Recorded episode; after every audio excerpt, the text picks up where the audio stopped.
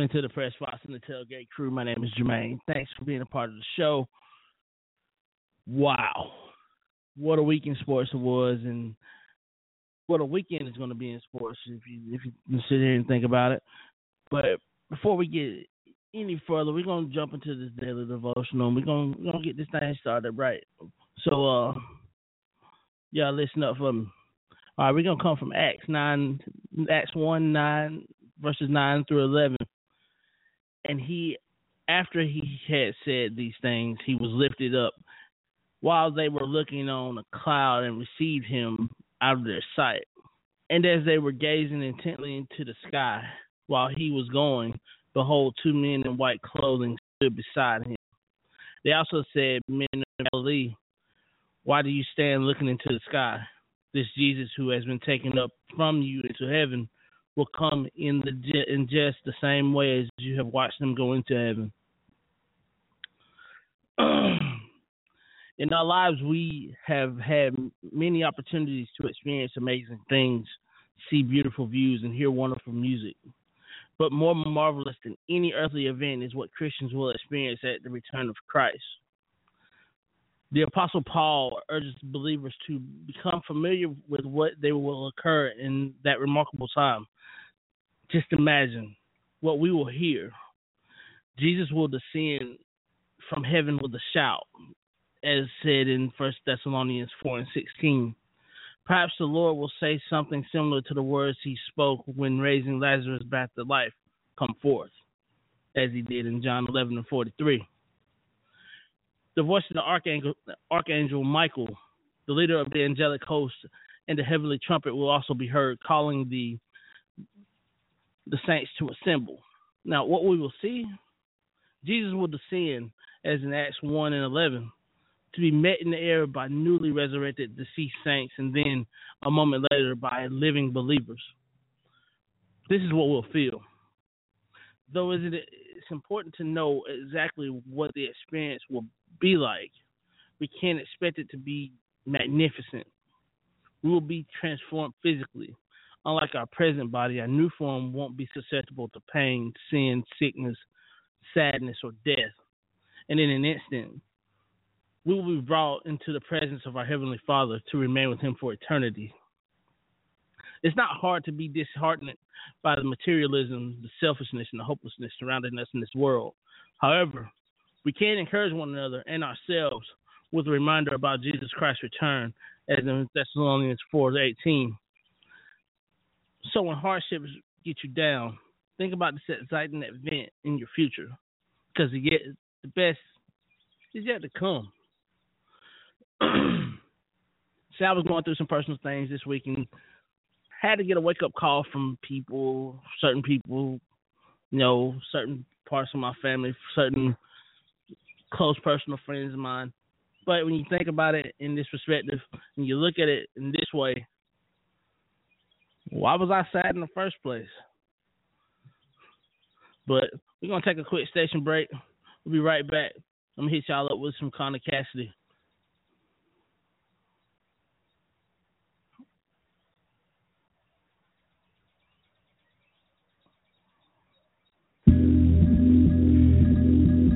Yeah. Let's go. Ladies and gentlemen, you know, could have been anywhere in the world, but you're right here with us tonight. And I thank you for that. Hailing from Norfolk, Massachusetts. Give it up for him, y'all. Yeah. Homie, my eyes too filled with the shit I seen. In daytimes, homie, still I dream. With a cold glass filled with the feel I bring. It still is old schooler when I ride on clean. And I could reach on to the levels above. Or maybe skyrocket to the levels of buzz. I'm feeling way better by the end of my run. So I'm in paradise kicking by the time that I'm done. You feel me? A new space where my mind is. Your opinion couldn't define this. And we searching only to find bliss. Steady living on, cause you can never rewind this. Living, I earn, I give and I earn. Hustle and burn through the essence of spreading my word. I stay vivid till the dream's done. On these verses, I'm giving Cupid machine guns. So bada boom, what's love? Come on. Sky is the limit, so you know you just keep on. Yeah, you keep on pressing on. The sky is the limit, so you know you just keep on. Yeah, you keep on pressing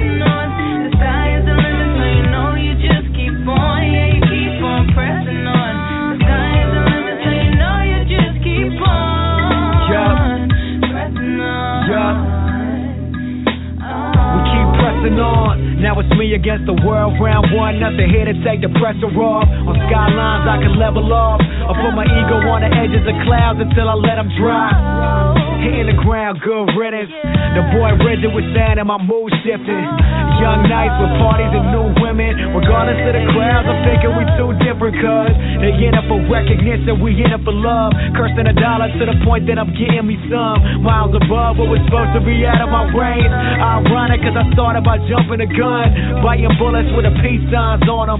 Running from the ruckus to the whole path on us. Running it still, never forgetting where I came from. It's one love and one fam till the game's won. We ain't the same, son. The Sky is the limit, so you know you just keep on. Yeah, you keep on pressing on. The sky is the limit, so you know you just keep on. Yeah, you keep on pressing on. The sky is the limit, so you know you just keep on. Yeah, you keep on pressing on. The sky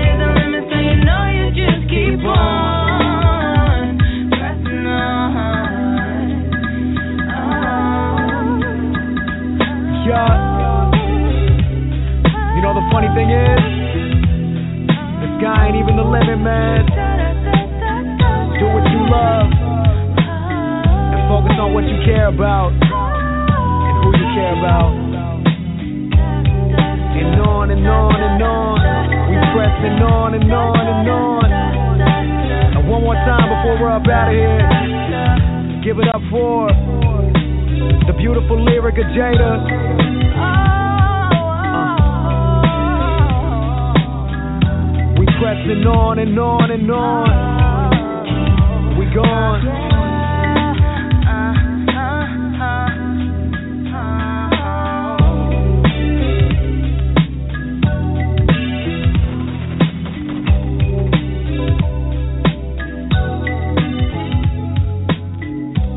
Yeah. Welcome back into the Pro Fresh Spots and Tailgate Crew. My name is Jermaine. Thanks for being a part of the show. Now, that was my man Connor Cassidy. You can check him out on his YouTube page, Connor Cassidy. Check him out on, on Twitter, Connor TK Cassidy.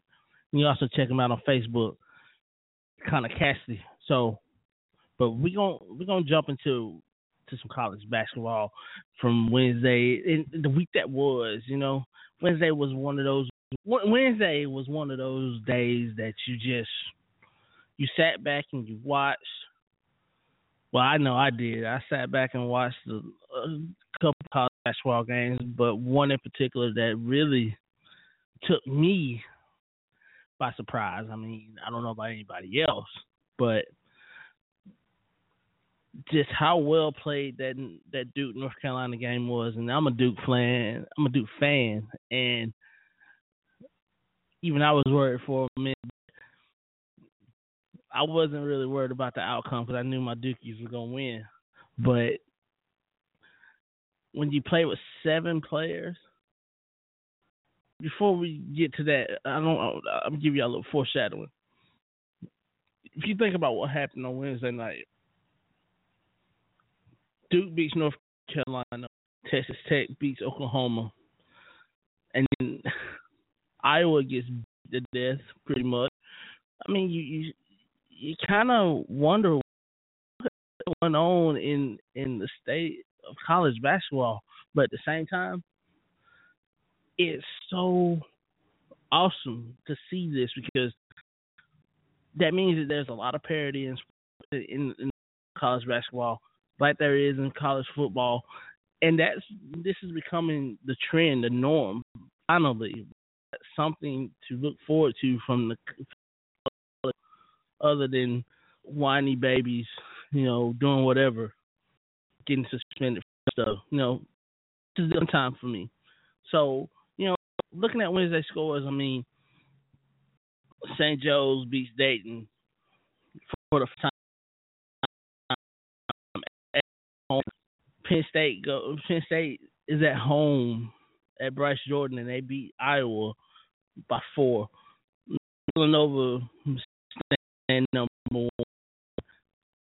This battle throughout the game, I mean, that was just unlike any other. Nebraska gave Oklahoma. Buddy Hield didn't show up. You know, he had 21 points in the game, so I mean, he did show up if you ask me. But the job that Tubby Smith has done at Texas Tech is just unlike anything he has done anywhere else because of non-tradition Texas Tech has in basketball and across all their sports. To be honest with you, other than football, I mean, I'm Tech right now. Are they? Are they? After this win and after a couple of wins that they had early in the season, I, I would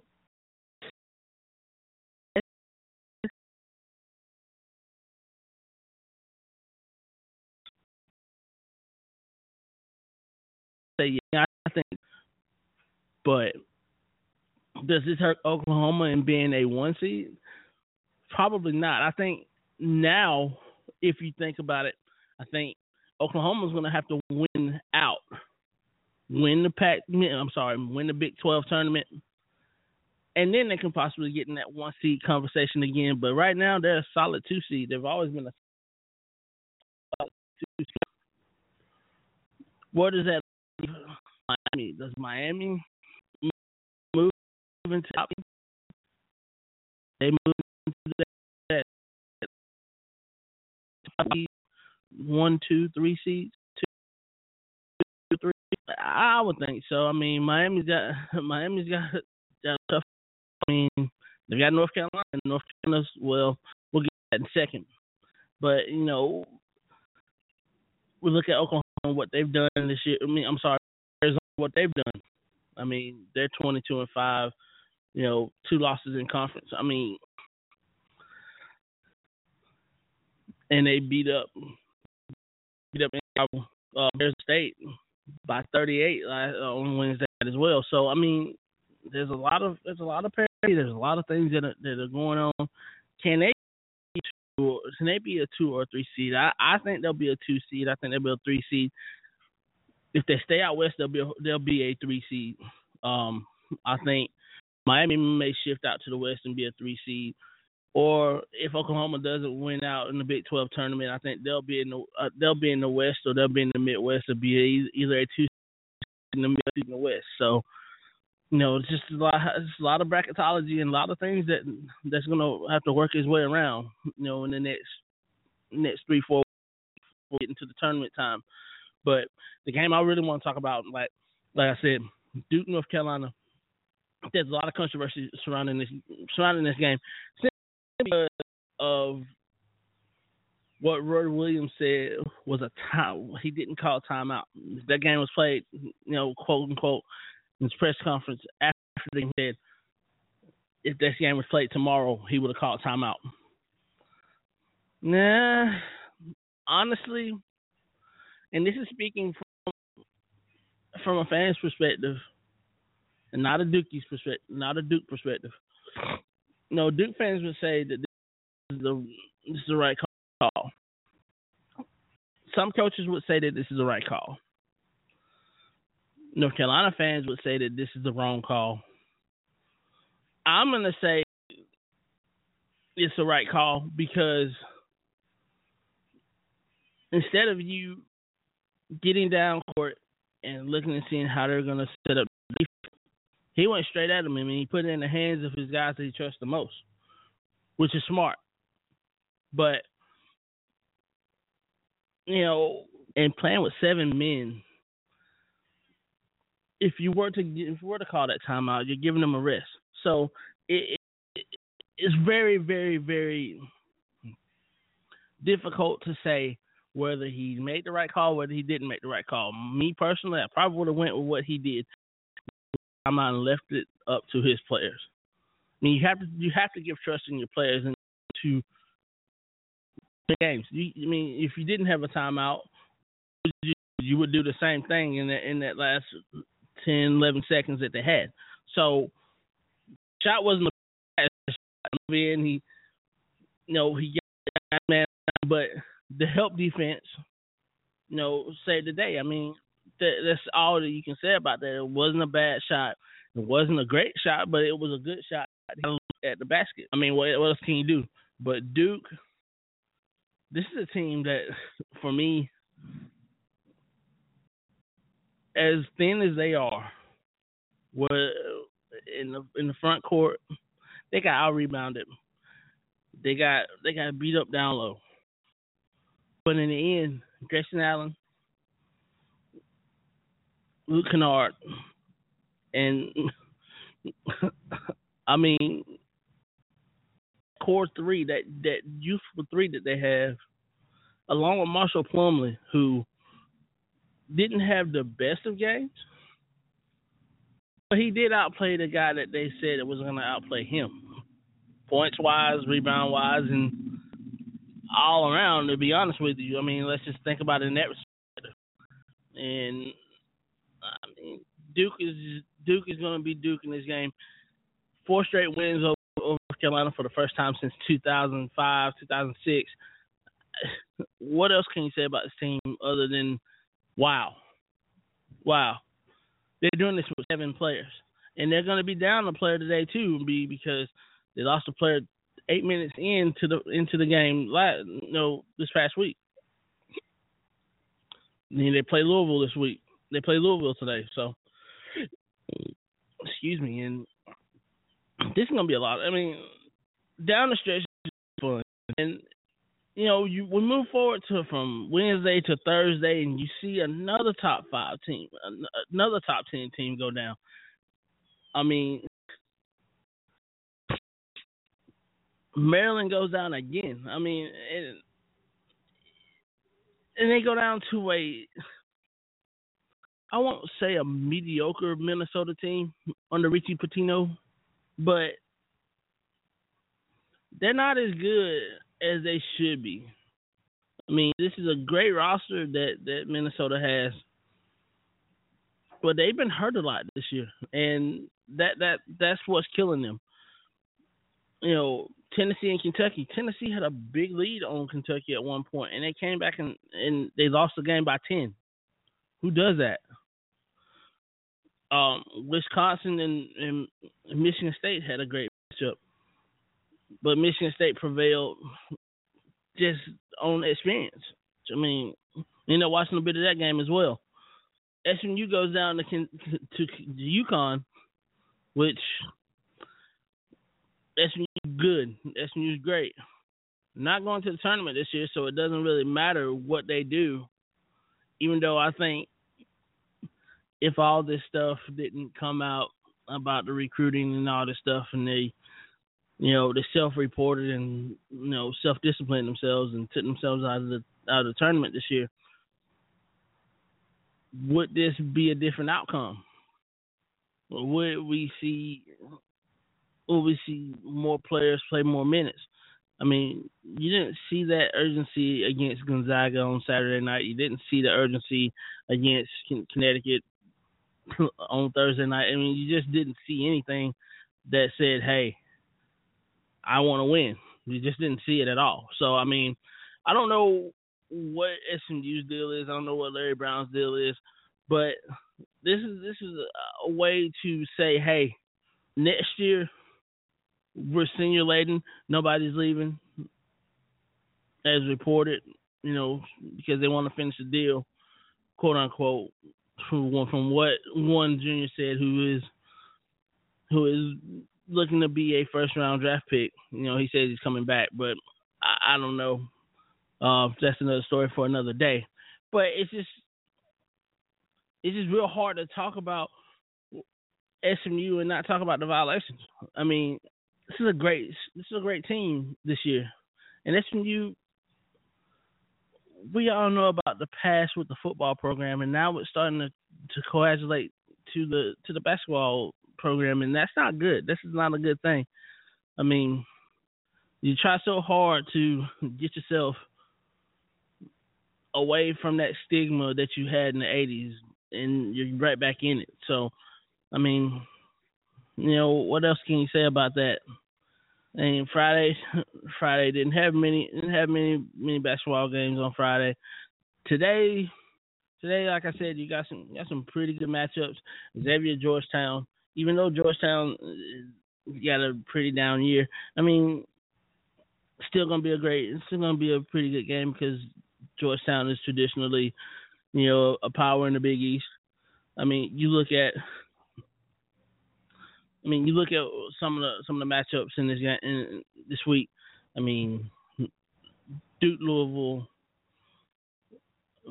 Miami, North Carolina. I mean, Miami's looking for blood right now, and Texas Tech, Baylor. I mean, Texas and Baylor. And let me salute Shaka Smart and the job that he's done at at Texas in his first year. He's bringing that havoc defense that that up tempo man to man defense. How do you how do you do how do you play up tempo and and you play an up tempo defense? I mean that that's it's funny to me that we're saying up tempo defense, but that's what it is. I mean it, it, it's it's defense on crack. I mean if you really think about it, I mean that's what that's what Shaka Smart preaches in terms of his defense. His offense offensively, I mean he's got some great players offensively. Lammert, Felix. I mean, two freshmen that can that can just out and out ball. I mean, and then he's got some great players coming in next year. One from Euless Trinity, one from Converse Judson, and I mean, wow. I mean, what else can you say about about the job that Texas done? And Baylor, Baylor is the status quo. I mean, the last few years, Baylor's been been a really good, really solid basketball team they're a tournament team. I think if Texas Texas wins, then wins a couple games in the turn in the Big Twelve tournament, I think they're I think they're a solid tournament team. You know, whether they're a high seed, whether they're a high seed like an eight nine or or eleven twelve. I mean, I mean they there won't be a difference. It won't be a difference. I mean, they can be an eight eight or nine seed. They can be a they can be eleven or twelve seed. I mean, it's just it's one of those things. I mean we just got to really just how to look at at everything in perspective. So, you know, from that from that perspective, and then we look at another Big East battle: Butler and Villanova. Butler eighteen and eight. You know, they got some solid wins under their belt this year, but they also got some got some very bad losses. some very bad losses, and in games they should have won and should have won big, they lost, and they lost by a couple points. So, I mean, can't call them quality losses, but you can call them costly. Costly. You can call, you can't call them quality losses. You can call them costly losses if they don't make it to the to the dance. And Villanova, all they have to do is just keep winning. But I mean, that's pretty much all they can do. Oklahoma, West Virginia, just another great, another great matchup. Bob Huggins, Lon Kruger. I mean, two excellent head coaches. You know, what can Oklahoma do with the front court of West Virginia, and what can Oklahoma, what can West Virginia do with the offense that Buddy Hield brings? Just, just gonna be an interesting matchup to see. That's a four o'clock game on ESPN. Kansas, Kansas State. I mean, mm, need I say more about that? Kentucky, Texas A&M. Texas A&M is on the downside. I mean, they may have played themselves out of the tournament, you know, by the way they're playing. I mean, they got a tough road to hoe in the next couple weeks. I mean, they got they got um Kentucky at home. They have to go to have to go to Fayetteville. Um, they play Ole Miss again. I mean, it's just a lot of that's a lot of games to play. A lot of back to back games to play as well. So I mean, they could easily end up with ten losses. So I mean, and this is a very very solid SEC basketball conference this year as well. So, hmm. Then tonight, you know, some of the nightcap games. I mean, Notre Dame, Georgia Tech, Purdue, Indiana. That's actually a big game in the big in the Big Ten. Actually, I mean, if you think about it, this has got tournament rankings all over it. Whether that, I mean, it's just this is really really fun. It's really really fun to to look at. And of course, Oregon, Oregon State.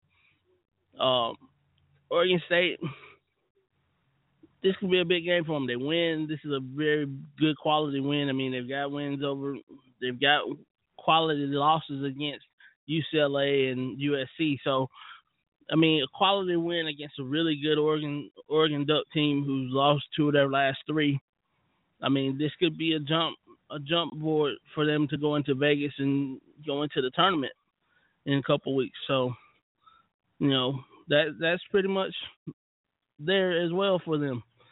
And that's about all for for college basketball this week. But check out my blog on on on the Live by Terrence show, um, the kingungaroundmedia.com. You know, I'll be talking about the weekend that was for me. So uh, check that out. But we're gonna take a quick station break. We'll be right back, and I'm gonna hit you up with a little life by from Connor Cassidy featuring his sister Caitlin. You know, it's a banger, y'all. Check it out.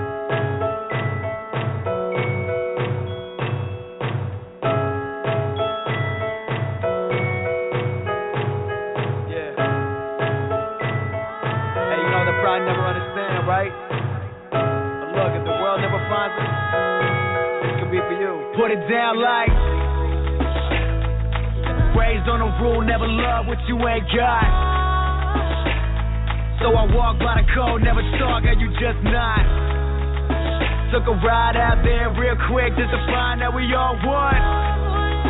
Ask God what it means staying back, never know until it's all done I'm still up with a glass filled up for the fact that we all won. Caught up in a chase with some peace in the mind, won't stop till I got some. So I live by the sides of the folk I would die with. Cause day is mine to give, it's one love and one life to live, so tonight it's on us.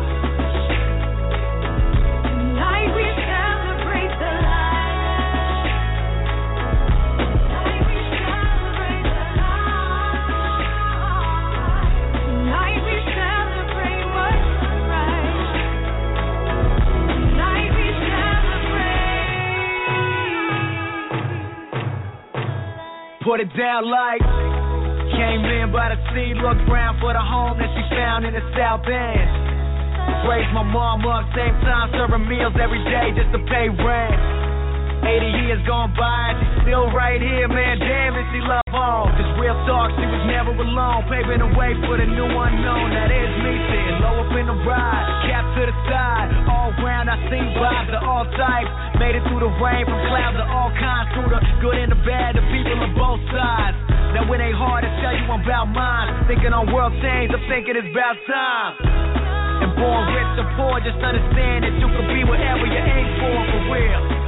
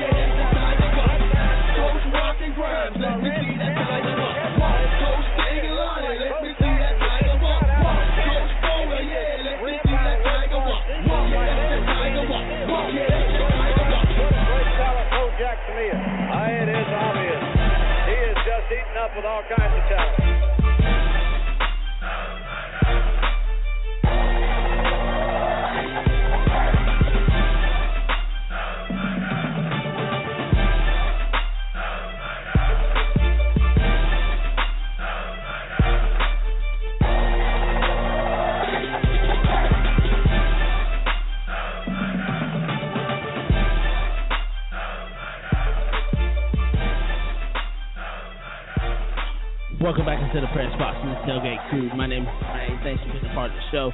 Now, before we get, started into the next topic, I just want to give a special shout out to my man Kodi Burns. KB18 is coming back to Auburn um, as receivers coach. Good riddance to you, Dameyune Craig. Good riddance to, to all that negativity and stress that you brought into my life. Just joking. I love you, Damian. Godspeed at, at your next job at LSU. But thank you for helping us recruit some great guys, and thank you for being a, a great Auburn guy, Auburn man. Like I said, Godspeed to you, but we're gonna have to beat you when you come back here in, in October. So you know, just just know that you're gonna leave with an L, dog. You're gonna leave with an L. But uh, like I said, Kodi Burns, welcome back into the family. Um, know you had know you had a couple stints uh, elsewhere. You know, uh, Arizona State as as a grad as a um, film guy, breaking down film, and now that now that you're in the big time again, I mean, welcome back. You know, we need 85 Kodi Burns in this, on this team this year, and hopefully we can get 85 of those guys because if you're as loyal to this program as Cody was in his four years here at Auburn, where you went through position changes and then you then you got rewarded with a national championship behind that, and you did it for the good of the team. You know, people like Kiehl Frazier should have taken heed to this, and guys like McEnroe Alexander who who transferred out of the program because your attitude.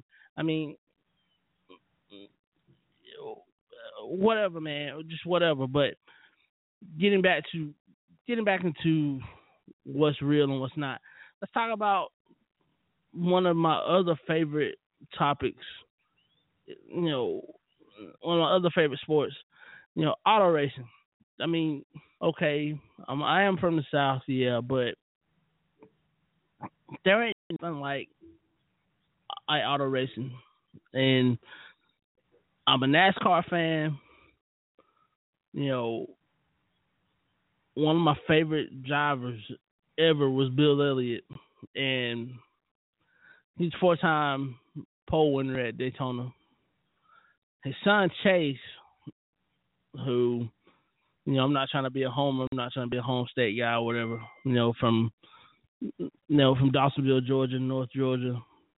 Um, if you've ever been up the Thunder Road and never been to the Georgia Georgia Racing Sports Hall of Fame, I would suggest you you go up there and take a look at this. But you know, looking at the grid for for tomorrow's Daytona 500 and looking at the grid for the Xfinity Series race, which is which is later on today, this is a lot of fun. I mean, Chase Elliott, the pole winner, um, Matt Kenseth is up front with him.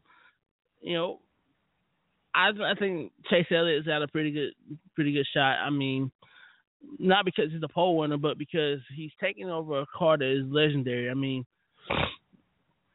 I didn't think that he would take over that number that quick, but Jeff Gordon gave his blessing and gave him and said, "Let's keep the 24 and not retire it." So, I mean, Chase Elliott, he's a wheel man. I mean, he he's he's a for real driver. I mean, the youngest winner of any any um, NASCAR series ever. I mean, he was only 18 when he won the Busch Series, and that was his rookie year. I mean, so you think about what he's doing now. I mean, he's 20 years old, youngest pole winner. I mean, he's doing everything now. Does he have a shot at at greatness? Do he have a shot at, at Richard Petty?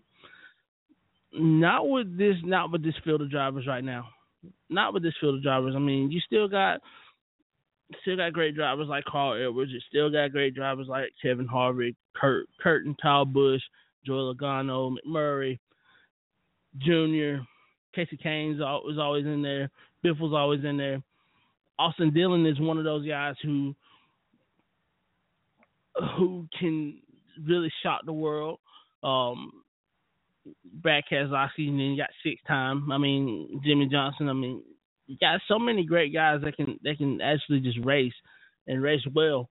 You know, one of the guys that, that I'm looking forward to seeing do well, and I wonder if he can get up get up into into that top ten from where he is in row sixteen is Clint Bowyer. He's going through a drought right now. I mean, he hasn't won a race in I think over three seasons, and you know he's due for one. But do I think that do I think that that Daytona's that that spot for him? I mean, yeah, but he's not my dark horse. And I was having this conversation with one of with one of my coworkers who's a who's also a big racing fan. Um, you know, he he brought up some he brought up a pretty good fact. You know that that guys like like Clint Bowyer, guys like Ryan Newman, you know, they've got that chance to come to come in early in the season and, and shock the world. Jimmie Johnson, of course. I mean, everybody talks about Jimmie Johnson. Everybody talks about Brad.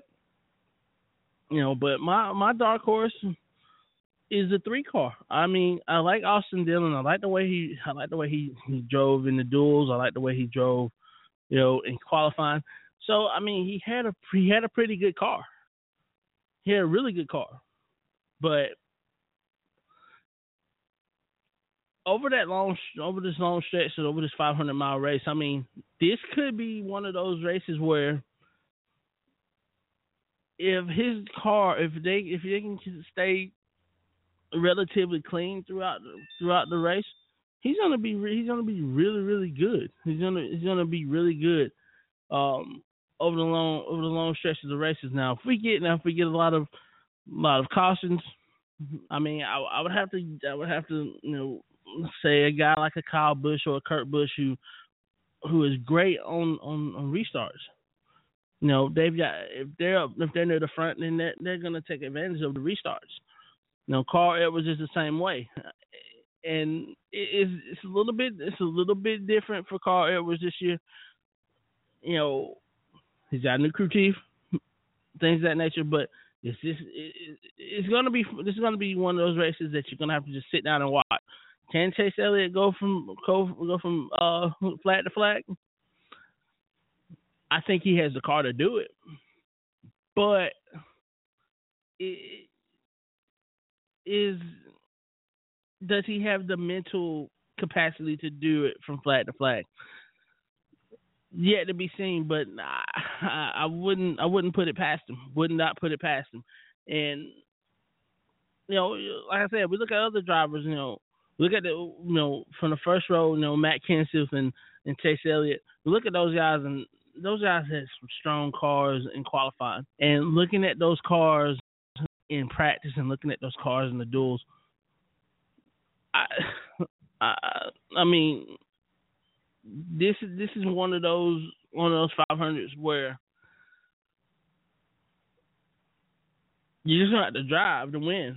You're gonna have to drive to win. I mean, it's gonna have to come down to tires. What kind of tires you're gonna run? Whether you're gonna run the soft compounds or or the hard compounds, as some some of these drivers do this year.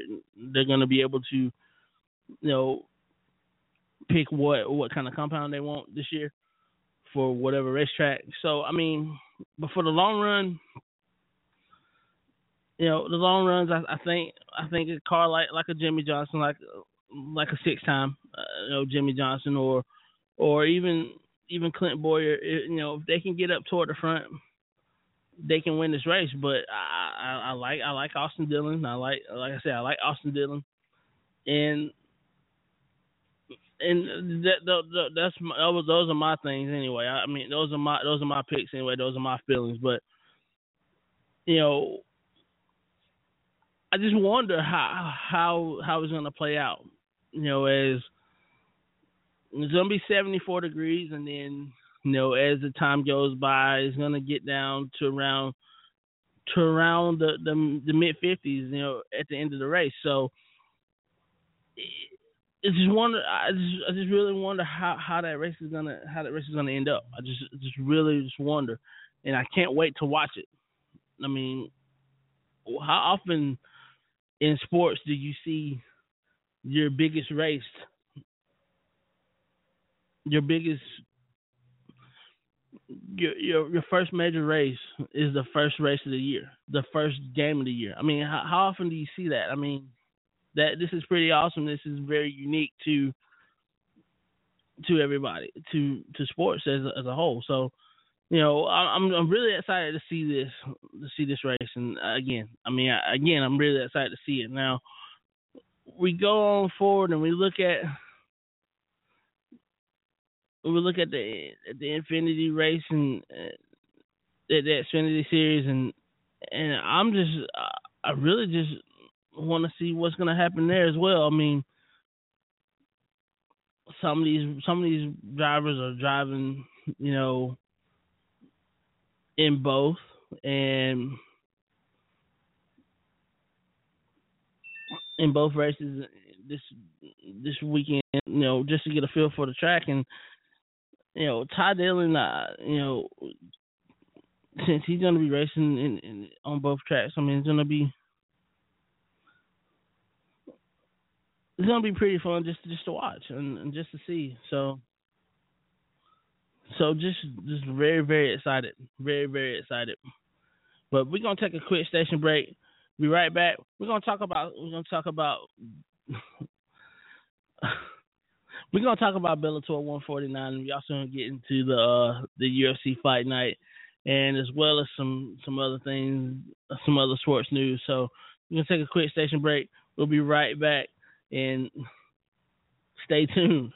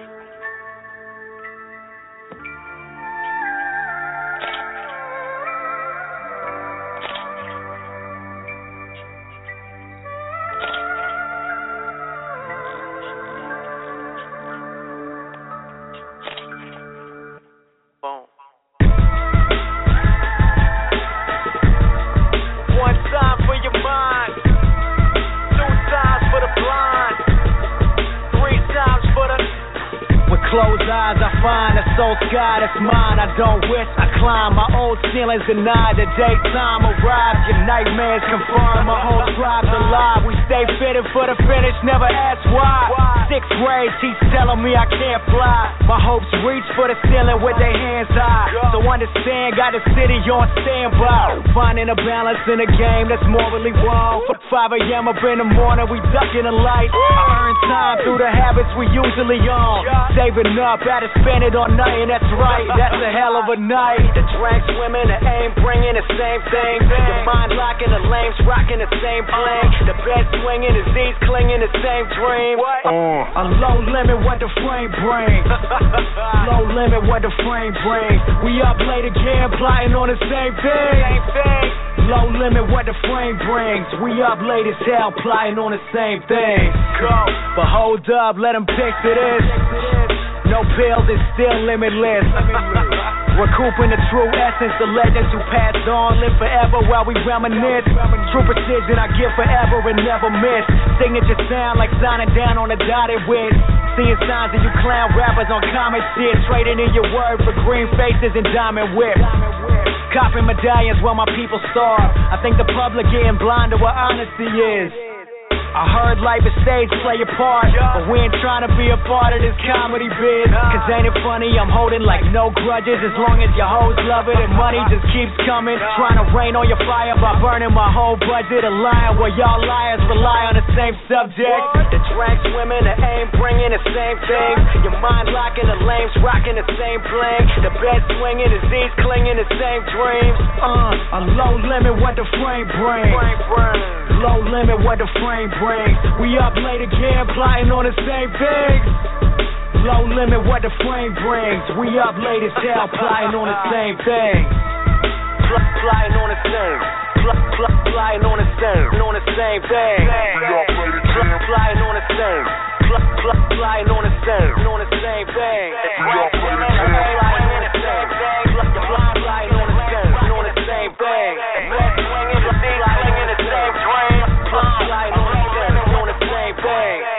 A low limit what the frame brings.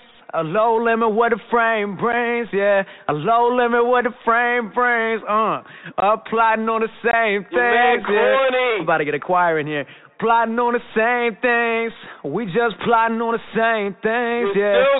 Plotting on the same things. We up late as hell, plotting on the same things.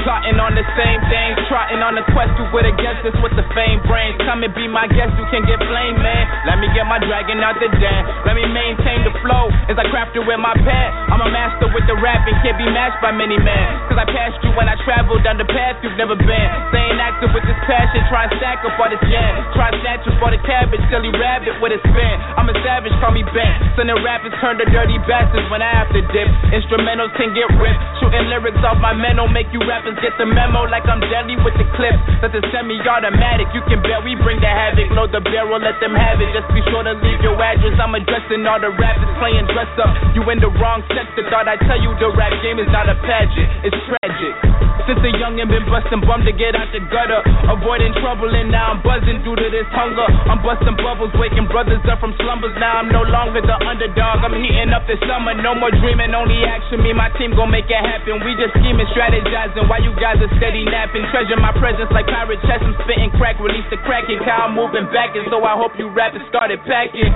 Hey.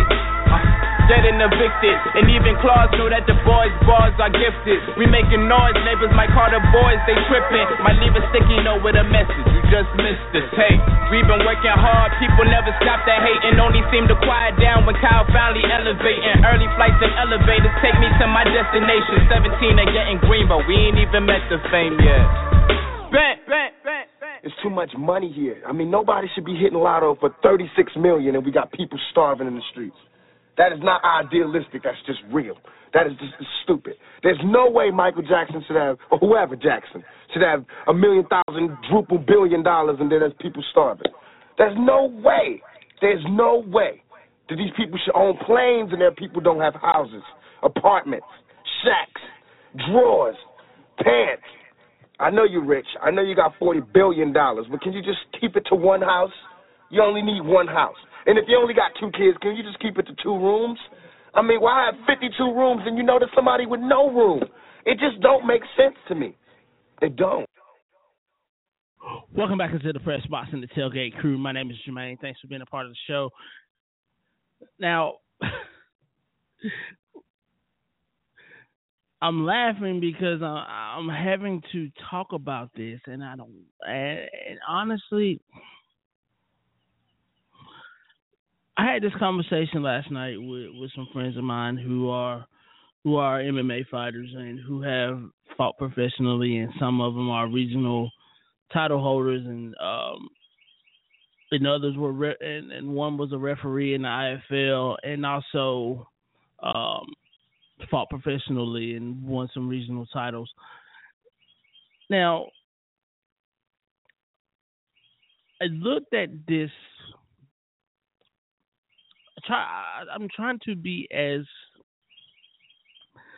politically correct as I possibly can. And the only thing that I can come up with in regards to the Bellator card is simply garbage. And the reason why I call it garbage is because that's what it was. I mean, your two, your co-main event and your main event were probably two of the stupidest ideas I've ever heard in the history of MMA.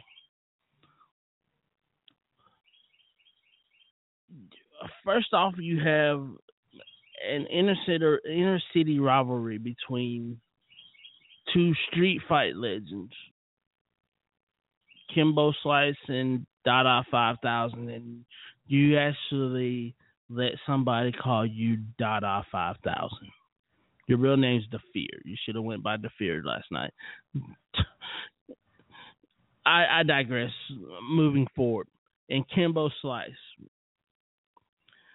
Kimbo Slice.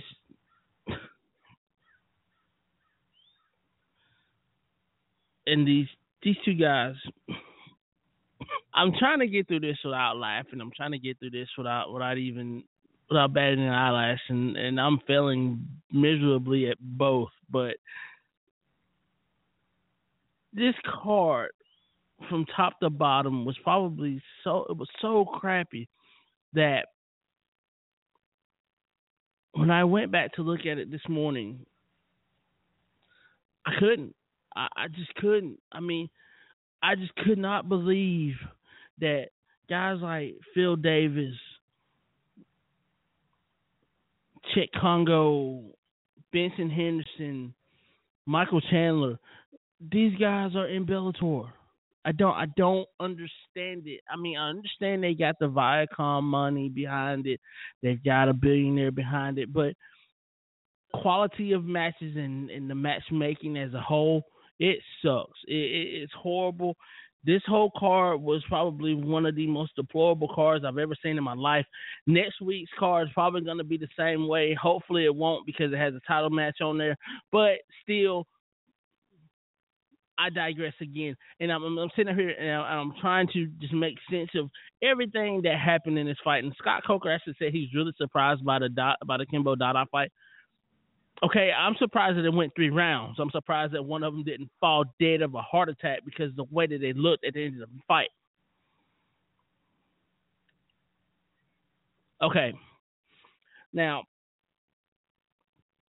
I'm, I'm I sat up there and I watched the Dada fight. I watched I watched this fight and I swear to you, it seems like ten punches in, which is like thirty punches into the fight, they're already doubled over and Kimbo hits you with a punch and you just you start running around in circles. You st- I mean the I mean the ring is a circle. But you run around the ring like like like you just moving on. I mean, okay, Kimbo won Kimbo won the fight, but but the circus type WWE atmosphere is what makes me hate Bellator the way I do. It, it it's a sinking ship, but at the same time, you've got all this great talent and you're not doing anything with it because you're putting together bullcrap fights that don't need to be put together, especially the Ken Shamrock Royce Gracie fight, which I'll get into in just a second. But you look at this fight right here and you just look and just think, Why in the crap are they in the ring together? You should have just put them in the backyard by a pool, and whoever got hit into the pool, or whoever got thrown in the pool, you know, or whatever. I mean, this should have been in the backyard. I mean, neither one of these guys have skill. I mean, you can tell that when Kimbo was in Strike Force, you know, aside from aside from the James Thompson fight and the Ken Shamrock fight, you know, which the Ken Shamrock fight that was a sham. I don't care what nobody says. That was fake as crap. But if I was put like this, if I was Dada right now, I, I would not even want to step back into a ring ever again because when you look at this fight and you look at uh, all the training that you quote unquote did, you actually look like a you look like someone who just freshly started training. So did Kimbo, and Kimbo's been in the in the ring a, a number of times, but both of y'all look broke down. I mean, both of y'all look broke down. Y'all look old at the end of that fight. I mean, I, I mean, I, it was almost as if I was looking at a Milk Dud fight a paratrooper from Mario Brothers. That's that's what I, that's what I was looking at. I mean, I, I mean, what what else can you say about that? A Milk Dud and the red paratrooper, the, the red trooper from from Mario Brothers. That's what I was looking at. And then we go further into the evening and we look at the main event of, of, of the night. And I look at Ken Shamrock, who's 52 years old. I look at Royce, who's 49 years old. And the last time I saw Royce in a fight, he got he got destroyed by Matt Hughes. Okay. The last time I saw Ken Shamrock in the ring, he was giving he was giving Kim, Kimbo a fight, giving away a fight to Kimbo, putting a win on his belt uh, under his belt to make him look legit. Scott Coker, note note this very very very very clearly, and I want uh, and I want everybody who's listening to the show to actually listen to what I'm about to say right here. Stop trying to fix fights that you know are crappy and that you know who you want to win. This is not the WWE. This is not TNA. You're not Vince McMahon. You're not, and your, and your dang show ain't um, Dixie Carter. So let's put some fights together that actually make sense. Let's put together a Michael Chandler, Benson Henderson fight, or the fight that you're putting together next week, or let's put together let's put together a Phil Davis and King Mo. Let's let, let's do legit fights. Not let's not do these gimmick fights anymore because gimmick fights get you nowhere. And you saw this with Tito Ortiz when you signed him. You saw this with Rampage, which Rampage was so adamant to get out of his contract that he actually bought his way out, got an injunction, and fought in the UFC just because he didn't want to fight for you. And now you're holding his career in limbo. This is not fair to the MMA public. This is not fair to the MMA fans, and it's not fair to the people who buy the tickets and the people who are true MMA fans like myself. Scott, you got a lot of Mr. Coker, you got a lot of soul searching to do. And for me to say this on my show, I mean you might as well sell your soul. You might as well sell your product to Ray Sefo or or to or to the Fertitas because those are two those are two promoters there that actually know what they're doing and actually know how to run an MMA company. Enough said. I'm gonna take a quick session break because I got to calm myself down, and we're gonna come right back. We're gonna we're gonna talk about the Sunday card in the UFC.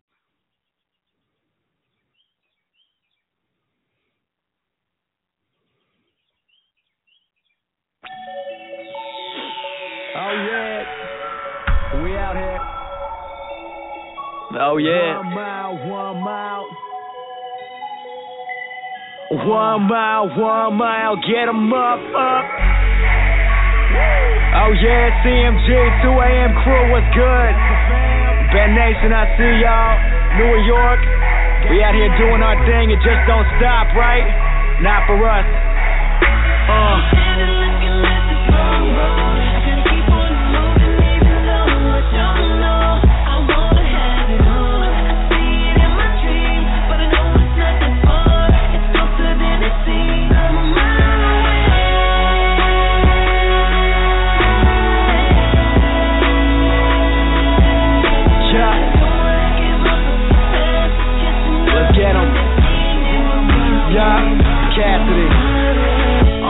One mile from everything I've been chasing after. Me and Kyle hit the sky like we was falling backwards. Went from killing time and climbing down the ladder. To coming up with that real, that's my natural hazard. Word, we those young men with those sharp minds. Going all in, it's no part time, and we taking that cause it's our time. Same drive with that new gas, and that's old school, just new class. Cameras out like news flash, and we hit the sky with that new cash. Word, and I've been running for days ever since I broke up out of the cage. Been up and away like par fives, we drive 'em insane. And I leave no trace on the place I fade away till I made away clean. Got the whole world on the case, but no matter what, you won't stop my team. I'm moving through the city, busy riding deep. Getting stronger by the day, they weaker by the week. Competition gets outworked, so it works out fine. And every single minute we in it, we break limits from 10 miles out. You can see us shine. What's good? Yeah,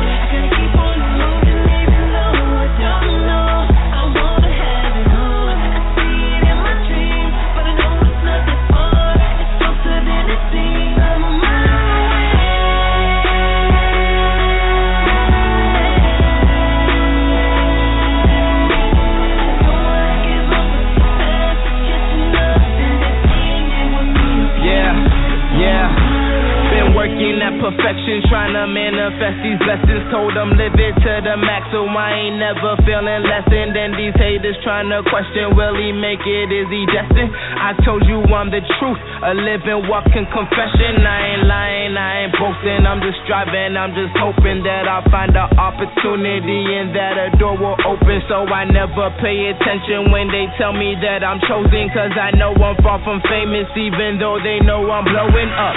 Took a while, but they know it's cow when I'm rolling up. People doubt, always ask me how, but I'm sure enough that I'll be the greatest that my town has ever seen. Be the one to pick 'em up when they're down like a towing truck. Working, yeah, I'm working, put my team on, that's for certain. I swear that's the naked truth hiding behind those shower curtains. I managed to keep it clean, making music without cursing. Now I'm entering the system, watch me do it like a surgeon, that's for certain.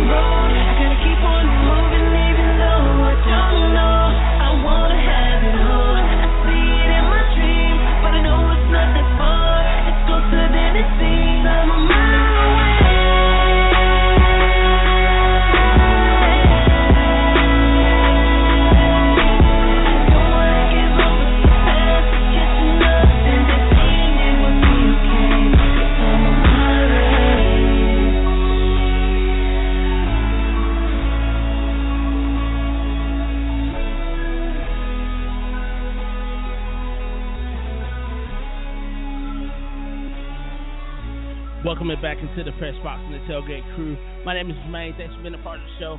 And sorry, I, I had to get that off my chest because I mean I've just been thinking about a lot of a lot of what Scott Coker's been talking about in terms of the UFC and and the state of MMA as a whole. But um, yet I digress, and that's some other thing. There's some other issues I have with I have in the state of MMA, and um, you know we'll get into those in, in just a few moments. But before I even before I even go any further, before we even talk about the UFC card um, tomorrow night. Mel, there's there's some there's some issues that I have with it with the UFC as well, and and I think one of the main issues that a lot of people have have with the UFC is the fact that the the Reebok contract is well the Reebok contract for me in the UFC is is the rather it's a, it's a horrible deal for the UFC for the UFC. It's a horrible deal for MMA for the MMA community. And, and the reason why I say that is because it, it some of these guys who don't have the exclusive Reebok contracts and everything, and it's on a sliding scale of the pay that you that you get for UFC. Now, I know that guys like Conor McGregor, I know Conor McGregor's got the biggest fine, got some of the biggest fines because he refuses to wear any of the shirts um that that are given to him. Um, when he was the interim champion, he didn't put on a shirt. Um, he didn't put on a shirt when he won. When he won the undisputed championship, when he knocked out Jose Aldo, and he he's one of the main ones who who gets fined. Now Donald Cerrone also got fined um not too long ago for not wearing Reebok apparel during his training camp and not wearing Reebok apparel at at his his weigh in for the fight against Rafael dos Anjos, who coincidentally fights um, Conor McGregor in a couple weeks. We'll be talking about that in a little while. But the Reebok contract is, is a horrible contract, and you know a lot of people aren't talking about it because the UFC is this is a great organization, which it is a great organization. But when you when you try to bring uniformity into a sport that doesn't have uniforms, that's when that's when you you kind of dull the sport. And not only not only that, you you don't have that individuality. You don't. These guys are getting paid by these sponsors to wear those sponsorships on their on their on their tights or their shorts or you know what have you. You're, you're, taking their money out of their pockets for the most part. I mean, you don't have any more. You know, tap out's not not a part of your not a part of it anymore. Venom's not a part of it. Um, and a lot of these other um, fighting fighting companies who who make these fighter shorts and make these fighter tights mm, like Bad Boy, you know, so on and so forth. I mean, you don't you're pretty much just monopolizing the sport. I mean, yeah, Bellator does a good job of that, of trying to exploit that about the UFC. And yeah, but that's the only hiccup that that the UFC has. You know, aside from having over 400 people under contract, finding them fights and finding them finding fights for them and and you know having cutting costs and things of that nature. I mean, it, yeah, it, it does get a little does get a little difficult to see some of these guys leave and go because some of these guys are just great fighters. You know, some of these guys aren't blessed with the with the best physical conditions and and things of that nature. Some of them are built like paper. Some of them are just just prone to injury. You know, and case in point, you know, like like Dominick Cruz, who's going to have surgery on the plantar fascia, but he should be back in time to fight at UFC 200. Um, if a lot of people, if I'm not mistaken, and you know, it's just very, very, it's just a good thing to talk about, and you know, in terms of that. But um, moving forward now, um, we're gonna we're gonna talk about the card. Um, we're gonna talk about this card um, tomorrow night.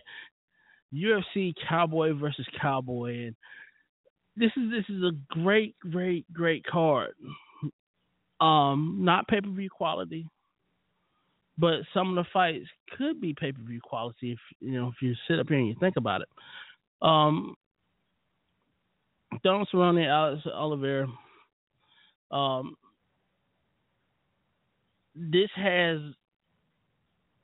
a fight of the night written all over it. I mean, both of these guys would like to stand up and, and bang. Both of these guys can go to the ground and, and submit you.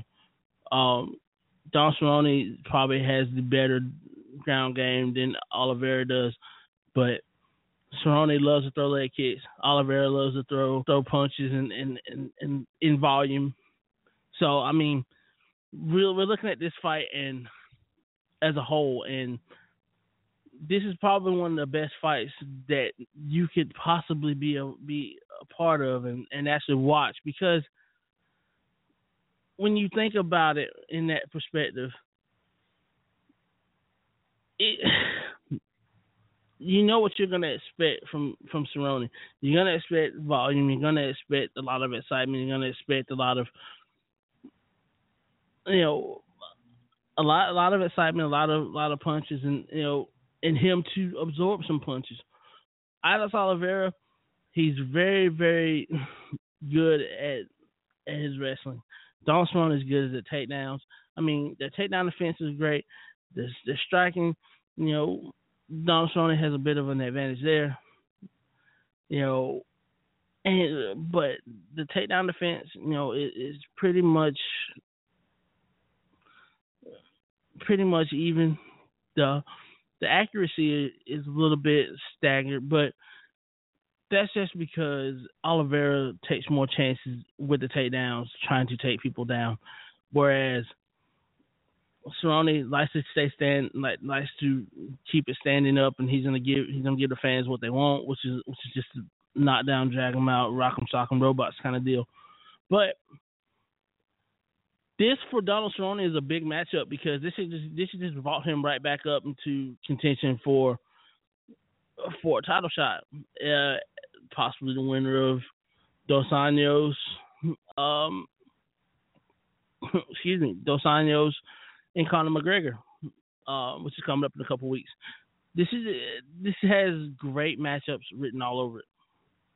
I mean, some of the other some of the other matchups, you know, Mendes Garbrandt, Bermudez Kawajiri, Carlson Campbell, Camozzi Riggs.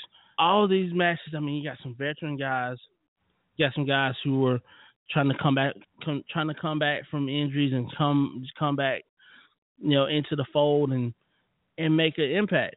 You know, Don Cerrone is one of those guys. This is a win. This is a win. This is a really a lose lose situation for him because if he loses this fight, he goes back to the bottom again. He wins this fight, and he just vaults himself right back up. Alex Oliveira is 38 years old, so this could vault him into a into a title matchup. Now, there's a lot of things to think about here. Now, you know, and does this also mean that Donald Cerrone, this may be his last fight at 55? There's a lot of speculation about that, but I, I think that he, I think he's going to be great at 55 if he decides to stay at 55. You know, um, I, I, I like Donald Cerrone in this fight. I like him because he's younger. I like him because he's, he's faster. He's he's he's got more he's got more striking power. Even though Oliveira can knock you up with one punch, he's really a volume puncher who can who likes to take you down, likes to ground and pound you, but he also likes to likes to stand up and punish you as well. So I'm gonna give the edge to to Cerrone in this fight simply because of what we've seen him do, and he and he's really more coming trying to come back into the fold and and be back into that into that contention. Um, and we do have a caller online. Um, zero three nine seven, you're on the air.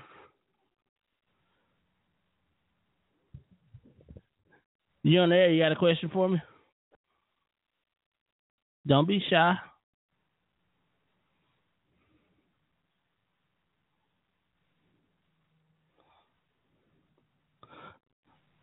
I guess he got scared to talk, but getting back to getting back into into the card. No, that's that's the main event of, some, of, of tomorrow night's card, and you know we look at the co-main event: Derek Brunson and and uh, Carneiro. Um, these are I'm telling you, man, Derek Brunson is one of those guys who's who can take 185 by storm. He's he's a he's a bit of a bit of an older fighter. I mean, he's, he's in his 30s, but he he brings so much skill to the ring. I mean, he's very fast. He's got very fast hands. Can take people down. I mean, can win fights. I mean, even though I thought that he that he lost his last fight against he lost his fight against Lorenz Larkin. I thought he did. Um, but I mean, I really thought he lost that last fight against Lorenz Larkin. So, but at the same time, I mean, the way that he the way that he fought, um, you know, against against Ed Herman, the way that he fought against Sam Alvey, you know, Derek Brunson is one of those guys who can just he can go. I mean, he's a great wrestler. He's got great great takedown defense. Can can submit you. Can I mean he can do pretty much anything that that he has to do to win a fight. And that's the thing about about Derek Brunson that that's very underrated is that you know because he's only fought 17 times, it, it kind of makes him look as though he's not as as concise with with the way he trains and everything. But there's three fights that he's lost that he shouldn't have lost, and then there's some fights that he should have won that that he shouldn't have won, but he won anyway. So, I mean, I guess it's because you I mean it's the it's the luck thing there, but or is just the way that you come out and you fight. And with Derek Brunson, I mean, he can he can go. I mean, and he can really really go, and I, and I really just I really hope that people will take will take a look at him and just see what he can do. Now, on the other hand, Juan Carneiro Jucal is one of those guys who will submit you. He's got great, great takedown defense, can take you down. And when he gets you down on the ground, he will ground you, he will pound you, and then he will submit you. He's got that kind. He's got that kind of that kind of ability to to do what he wants to do with you in the ring. Now he's lost he's lost a couple fights just because of that because he because sometimes he gets a little lackadaisical and he gets caught. Um, he he does know he can he can't he will get hit. He doesn't have the chin that he should that he should have. I mean, um, you know, but he did he did beat Mark Munoz, and a lot of people thought that that was that was a bit of a of an upset, but it wasn't wasn't an upset to me because Mark Munoz he's got the punching power, he's got the wrestling ability, but it, it really was. I mean, a lot of people call it upset. It wasn't upset to me. It, it just wasn't. Um, now him being out for a while. I mean, he was supposed to fight in July. That fell apart because of injury to to one of the fighters, and then they try to rebook him, and he then he in turn gets injured, and um, so I mean, it's just a lot of things that just happened like that in his career where he would have fights booked and and couldn't couldn't take them and get hurt, or you know he didn't you know it's just things like that that just happened to him. He just had that kind of luck, but tonight, tomorrow night, you know, he he's got a chance to get himself to vault himself up into that into that upper tier of the top ten, at least you know 11, 12 in the top ten, and um, I just I, I'm I'm really ready to watch this this fight because Carneiro. If he if he if he gets you to the ground, he will submit you. I mean, he's got that kind of a ground game. Um, I'm training with guys, training with some guys like he did um, in the past, like with with Josemar Perez and and um and Jacare, you know, those guys. I mean, he, he's trained in some different, in some great camps He's also trained in American Top Team for a short while. So I mean, he we he knows his way around around the camps. He knows his way around around the octagon. He's been in the octagon before. So I think the one thing with Derek Brunson that he that Derek Brunson has to watch out for is the fact that he can take you down. But Brunson's the takedown defense is so good that he can he can avoid the takedowns. But if he does get taken down, I mean he he's got to have great defense um, on the ground in terms of his jiu-jitsu, in terms of his of his submission games. I mean because Carneiro can submit you in totally different ways, and he loves the leg submissions. I mean, he's just like a, he's just like a Palhares who who loves leg submissions. So um, if he gets a hold of a leg, he gets a hold of an arm. I mean, it's pretty much a wrap because he he can he can transition from from position to position to position. So um, Carneiro Canelo Brunson is, is one of those fights if they can keep it standing up, it's gonna be a long night for it's gonna be a long night for Canelo. But if he takes it to the ground, it's gonna be a long night for it's gonna be a long night for Brunson. So it, it really just depends on who who can win that stare down first. I think that I think that's the best way of putting this putting this fight in perspective. Who can get who can get the first takedown on one another? Who can who can get the better the better punches in, who can who can strike faster. I mean that that's what it's going to boil down to. Um, but I, I like the, I like Brunson in this fight simply because he's he's got the edge with punching power. I mean he he can submit you, but I've only seen him do an arm triangle. I've only seen him do an arm triangle, and that that's about it. Um, whereas Canelo, like I said, I mean he specializes in the leg submissions and, and and he can and he can you know he gets holding an arm you know it, it's pretty much a wrap then as well so you know this this is really a toss up fight in in a sense. But I, I will go with Brunson because he does have the better one punch knockout power. So go from there. Um now we we go down to the 135 no love and Taquino and I, I tell you like this Cody Garbrandt can put himself into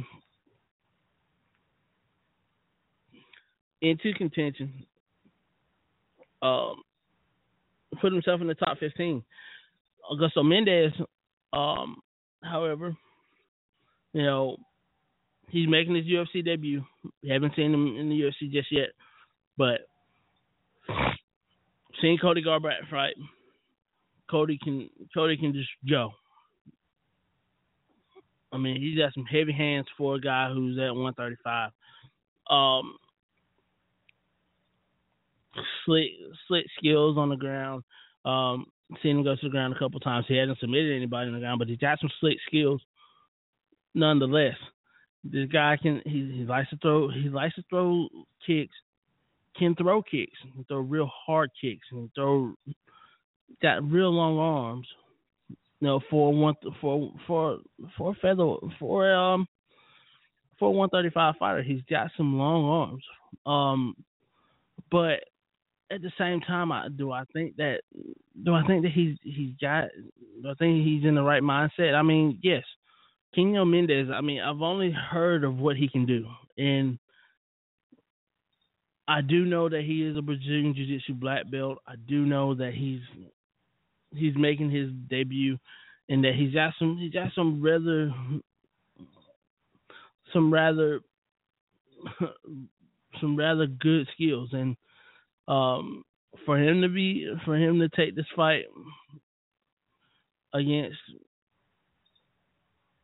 against uh, Cody Garbrandt, this is a this is a really good test for him, and um, I, I'm really excited to see Mendes and what he can do on the ground because I've heard so much about his ground game and um, you know he's got two wins by knockout, um, but I'm just really excited to see what he can do with Garbrandt because I know Garbrandt can can he hasn't nobody's attempted to take him down, but he's he he's taking people down and he's knocked people out after he's taken them down. So I, I'm really excited to see this fight from that standpoint. Knowing Augusto Mendes, you know, Abu Dhabi champion a couple years ago. I mean, he she's got it, and that's the reason why I was signed. And I'm really, like I said, I'm really excited to see this fight as well. So, um, so I mean, this is really a toss-up fight. Like, again, this is just like the Derek Brunson Roan Carneiro fight, where anybody can win at any time. Anybody can can can get things started at any time. So I mean, um, it's just one of those things. You know, moving forward, we look at Dennis Bermudez and and and Tatsuya Kawajiri, this is this is a big fight for Dennis Bermudez because this this could vault him into the top five in terms of the 145 division and um and everything. I mean, he's number eight. Kawajiri is number 12. I mean, and both of these guys, they love to bang. I mean, this is one of those fights where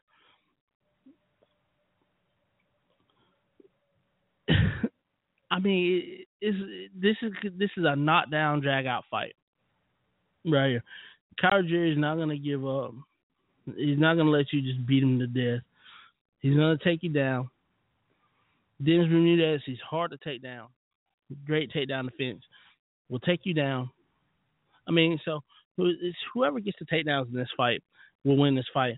Whoever can whoever can can land the big punches and and land significant strikes against each other, they're gonna they're gonna win this fight.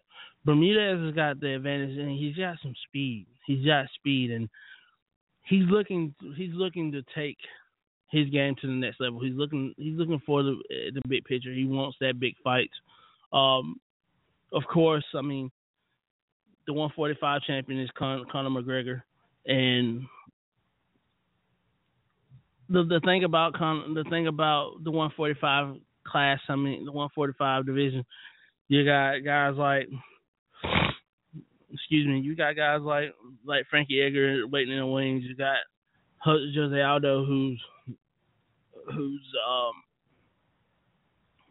who's needing who's needing to get back into the into the game and just is it's very very very difficult to look at to look at from that from that standpoint because I mean the featherweight division is just it's just it's it's so it's so good. I mean Brandao, I mean we just uh, Frankie. I mean, like I said, like Frankie Edgar. I mean, Brandao. I mean, this is a deep class, and, and not only is it a deep class, but it's not only a deep class, but it, it just the way that just the way that it just comes down. I mean, what can you? I mean, what else can you say about it? I mean, it's just is so. I mean, I, I'm so excited just to talk about some of these cars because we're looking at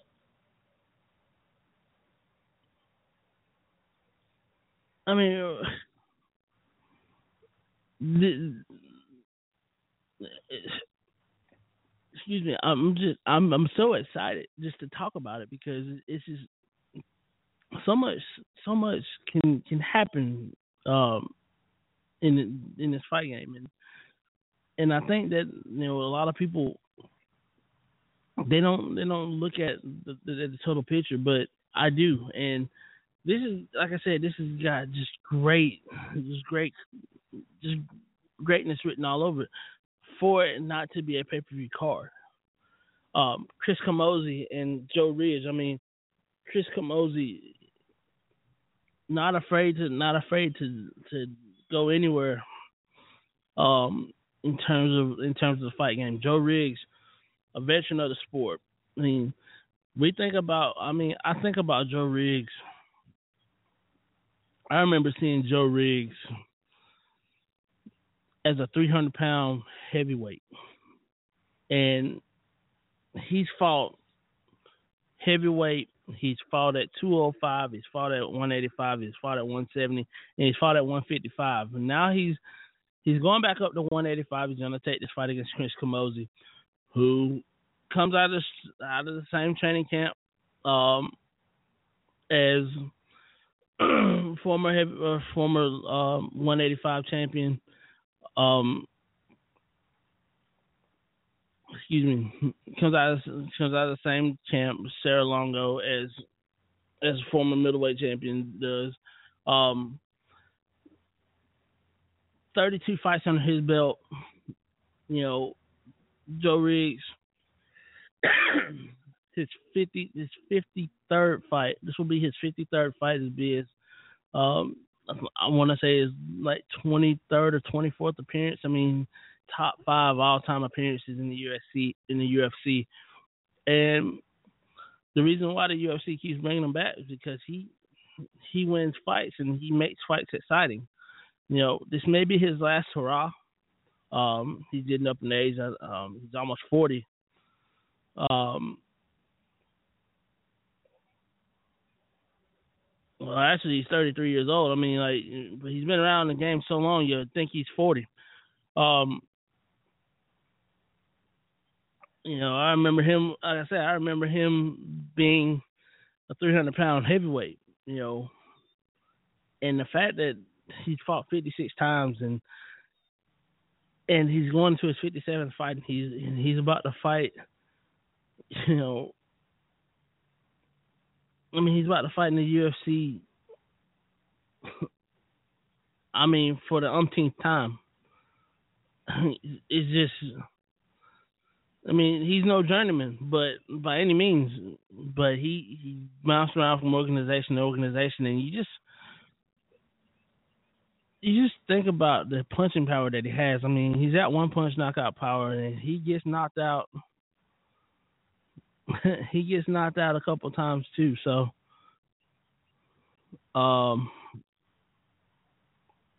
you know, it, it, like I said, this is this is I'm I'm just I'm excited to see Joe Riggs, see what he can do.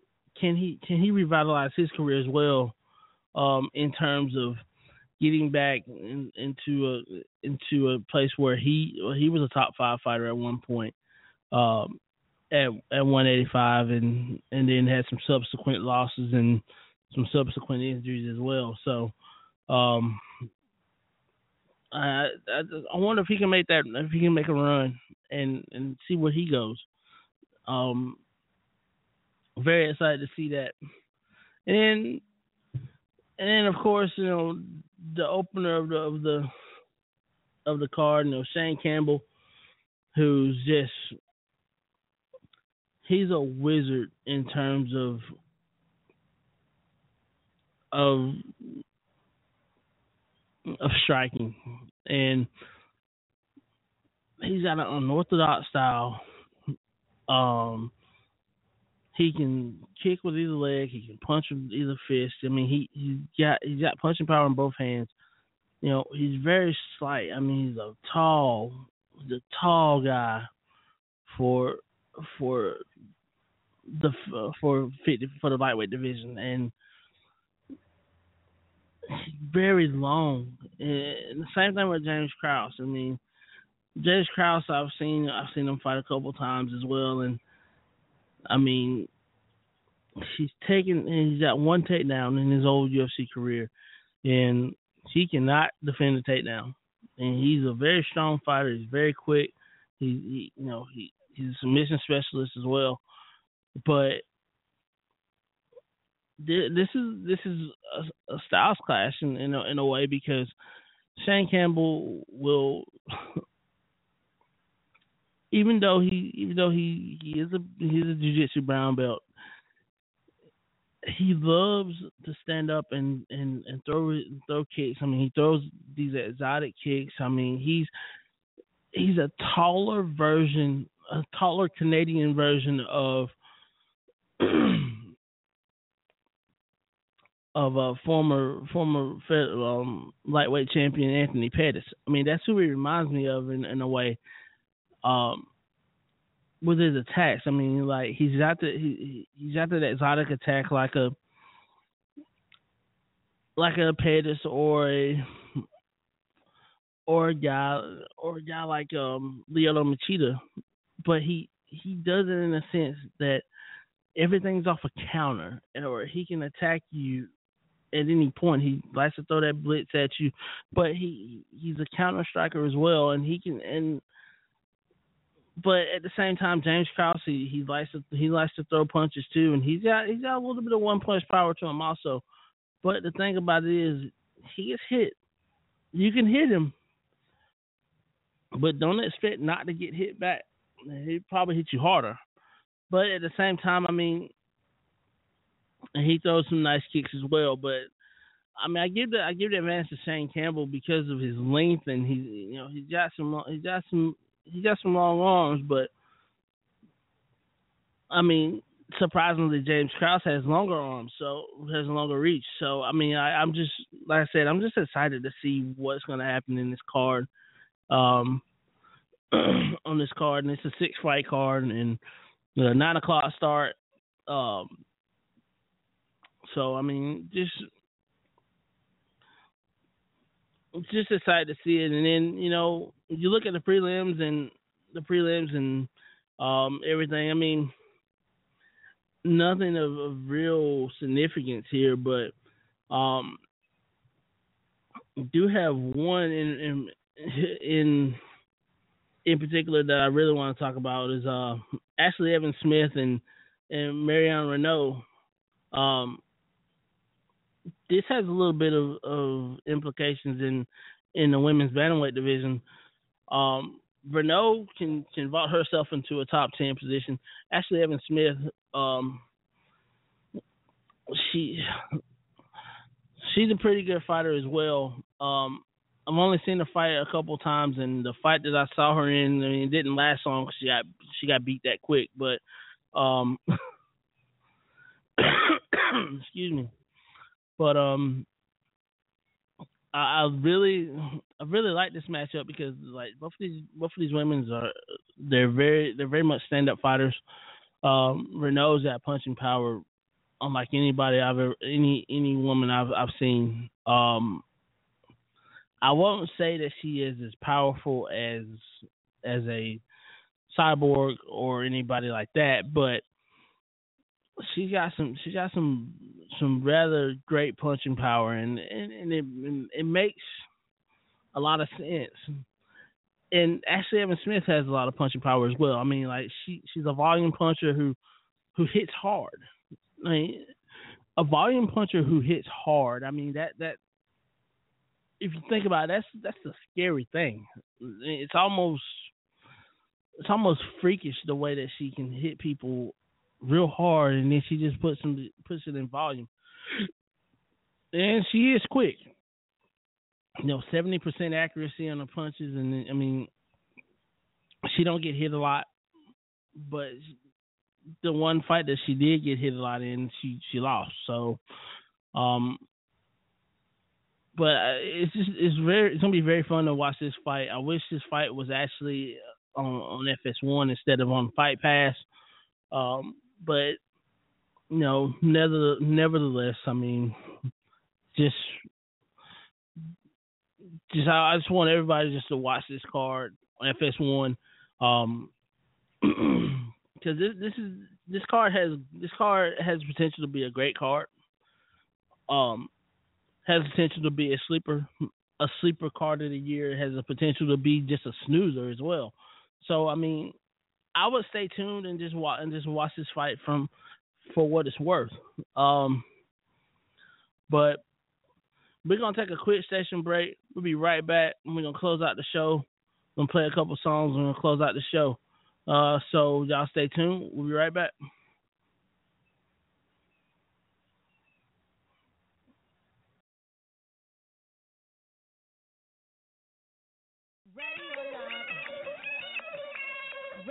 Ready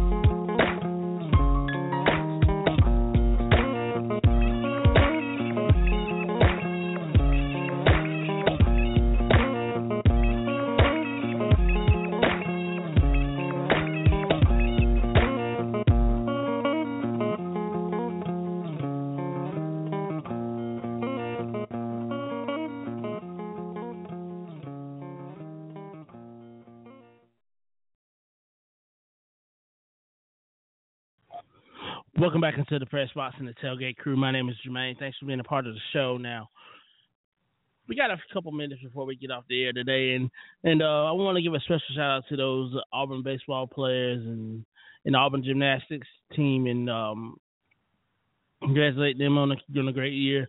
Um, Auburn opened up, Auburn baseball opened up their season last yesterday uh, with a 10-5 win over Sacramento State. Um, ten to five, and the Butch Thompson era is upon us, and and um, it's a good win for the for the Auburn Tigers. Get off to a good start. And they play again today at two p.m. Eastern time. Um, game is actually on the SEC Network, SEC Network Plus. So if you want to check that game out, please do.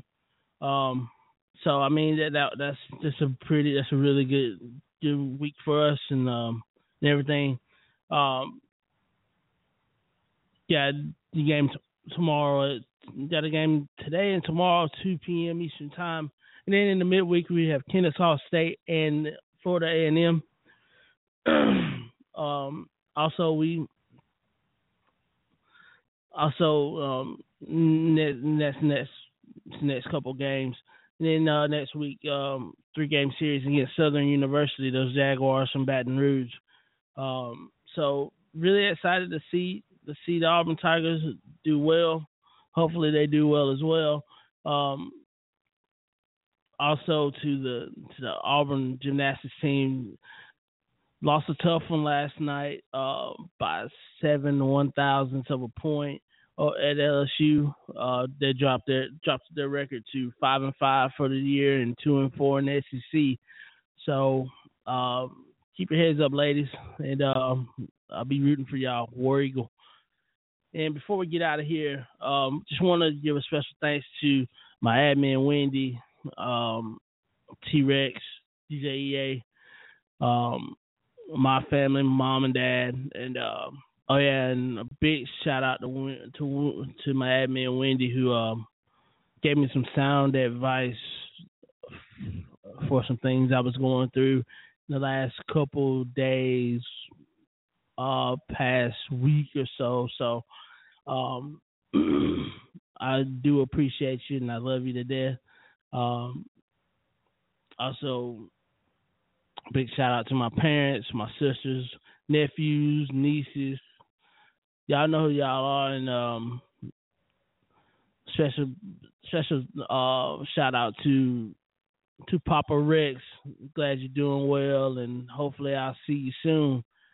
Um, but we're gonna we're gonna get out of here. We're gonna uh, play a little bit of music and and um, let you listen to my to my man Connor Cassidy and also also um, resident DJ Ben Brood uh, before we get out of here. So um, as always, please be careful. Whatever you do, if you're drinking, drink responsibly. If you're if you're driving somewhere, please be be careful and be cognizant of of your surroundings.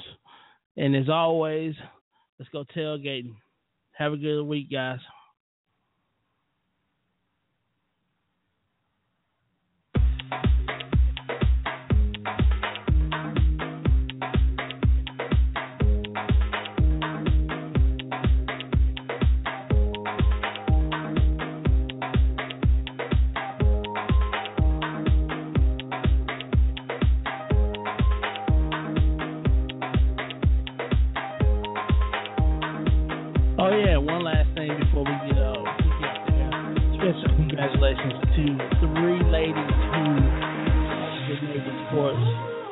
Illustrated swimsuit issue coverage. Uh Ronda Rousey, Ashley Graham, woo, and uh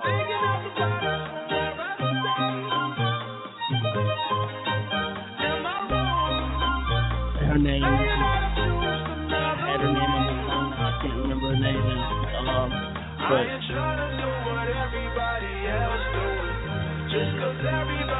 but congratulations to you ladies and um can't wait to see. Can't wait to see you ladies on the cover.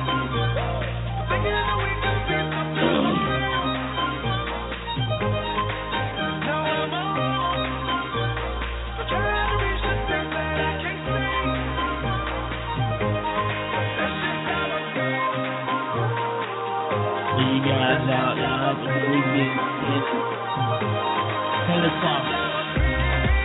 Special, special shout out to you guys, you ladies. Uh, congratulations.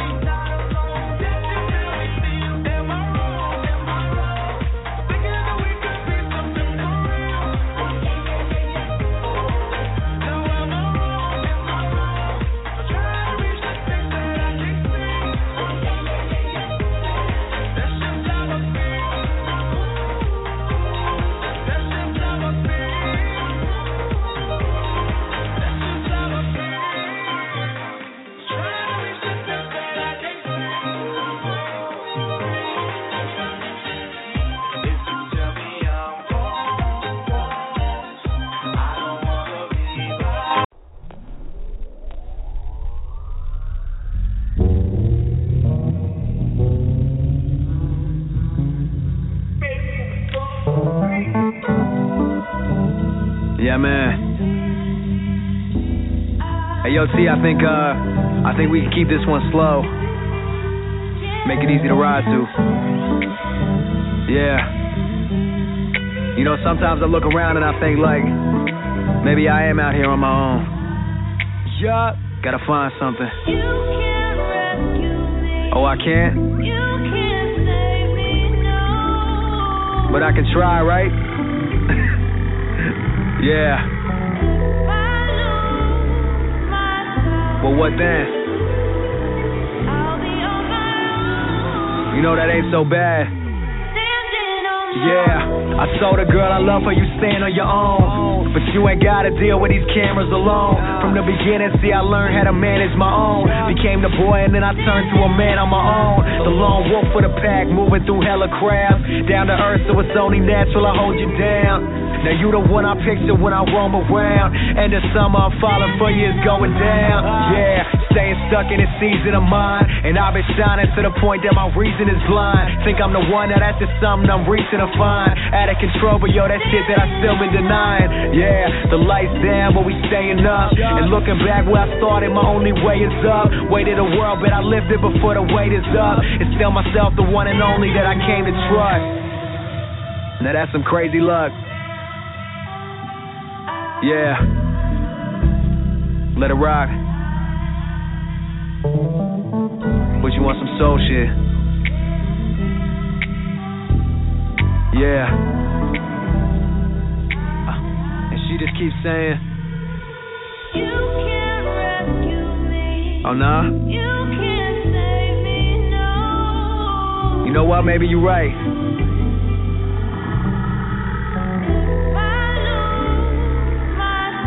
Well, what you gonna do? Yeah. Yeah. I never really thought realistic. Cause when it comes to my vision, man, only I can see it. Said only I can reach it. And I'm just praying by the time that I'm gone, I'll be hearing spirits so you can hear this.